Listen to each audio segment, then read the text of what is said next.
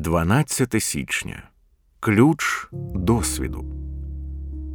А Бог спроможний збагатити вас усякою благодаттю, щоб ви завжди в усьому мали повний достаток і збагачувалися всяким добрим ділом. 2 Коринтян 9.8 Ми знаємо, що віра в майбутню Божу благодать є ключем досвіду до практичної щедрості тому що в другому посланні до коринтян Павло дає цю чудову обітницю. А Бог спроможний збагатити вас усякою благодаттю, щоб ви завжди в усьому мали повний достаток і збагачувалися всяким добрим ділом.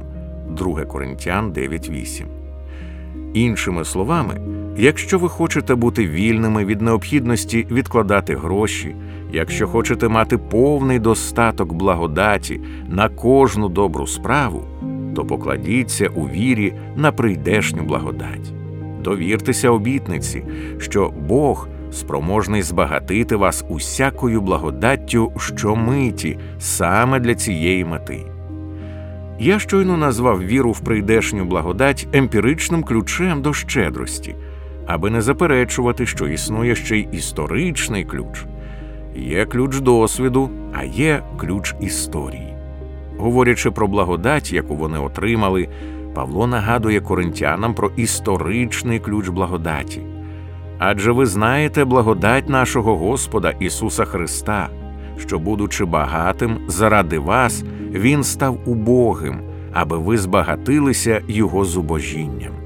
2 Коринтян 8.9 без цього історичного акту благодаті двері щедрості, що звеличує Христа, залишалися б зачиненими. Ця минула благодать є незамінним ключем до любові.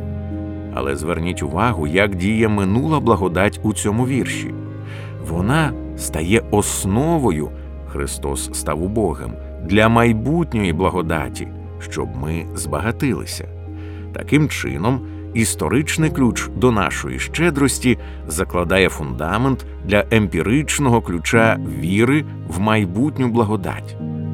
Отже, ключ досвіду до любові та щедрості полягає в наступному твердо вірити в прийдешню благодать, а саме в те, що Бог в майбутньому спроможний збагатити вас усякою майбутньою благодаттю щоб ваші потреби було задовільнено і щоб ви були здатні переповнитися любов'ю до щедрості.